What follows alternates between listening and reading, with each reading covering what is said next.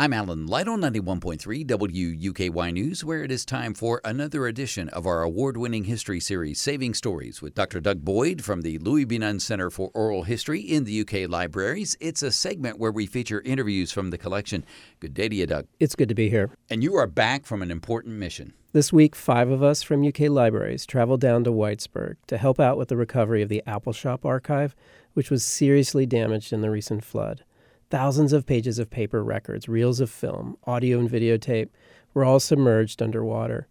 We joined around 50 volunteers that day. You know, preserving media like this, much of that needs to be refrigerated as quickly as possible. So I was part of the human chain to move the materials from the vault to the refrigerated trucks. And these were irreplaceable materials. Absolutely. So, what is the connection between the Nunn Center and Appalshop? From 2015 to 2018, the Nunn Center partnered with historian Jeff Keith on the Exploring the Legacies of Appalshop Oral History project to document the historical impact of this amazing institution, sort of documenting the documenters. If you do not know about Appalshop, Apple Shop has been making media and art since its founding in 1969. It's been a hive of creativity and community engagement. They are probably best known for filmmaking. For a time, the person behind me in the human chain was Bill Richardson, who came to Whitesburg in 1969 to direct community film workshops that were part of the War on Poverty. This really was the seed that eventually became Appalshop. By then, I was had developed this whole thesis of how you could use media as a as a development tool, and uh, uh, and I knew that Appalachia was already cabled. I thought that was a great idea that we could actually actually do you know get to communities that are already bonded by cable television, and uh, and other uh, lots of ideas came up. But they finally interviewed me and asked me if I would like to do this, and they had an AFI uh, interviewer. It was in New York City, and then a, a OEO guy, and then community film workshop person.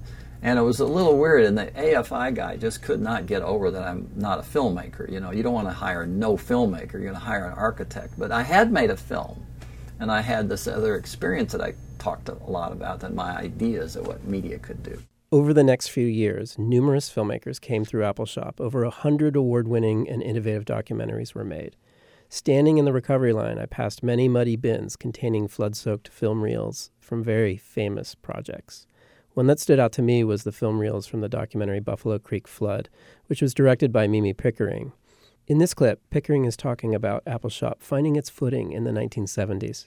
Obviously, there was a lot of changes, you know, in those 10 years from from something that started as one thing and it's just really evolving in lots of ways. And definitely by the end of the 70s, we were in the midst of, of um, designing this building. You know, I think we'd raised the money for it, start and maybe purchased the. We may have purchased the property in the 70s or um, early 80s. So you know, it was a very um, probably more dramatic decade for Appalshop than any of than any of them have been, and um, you know, became much more permanent. I would say permanent for the moment. Since those early days, Appalshop launched a record label with June Appal Records, the, the WMMT radio station, Roadside Theater, as well as the Appalachian Media Institute, which is amazing. It teaches young people documentary production. This final clip is Amelia Kirby, whose parents were involved in Appalshop's early years, talking about what Appalshop means to her. The steady drumbeat of dialogue and thinking about Appalachia as a place, as a concept, as a identity. You know, Appalshop has been the almost the sort of ground on which that dialogue has been built my whole life. Seeing Appalshop more and more from the perspective of someone who is who is not involved in it. It's really lovely to when you encounter out in the world people who are like, "Oh, that changed how I understood that question." You know, whether it's mountaintop removal or a prison or a fiddle, you know, like you know that the that that that Appalshop does have incredibly long reach in that in that regard. These interviews are a great peek behind the Appalshop curtain, and they're all online. They are online at KentuckyOralHistory.org. I will say that Appalshop has an incredible webpage containing resources for Appalachian flood support. Go to appalshop.org to find out more. Doug Boyd from the Louis B. Nunn Center for Oral History in the UK Libraries has been our guest again on Saving Stories. Have a good one. Thanks for having me.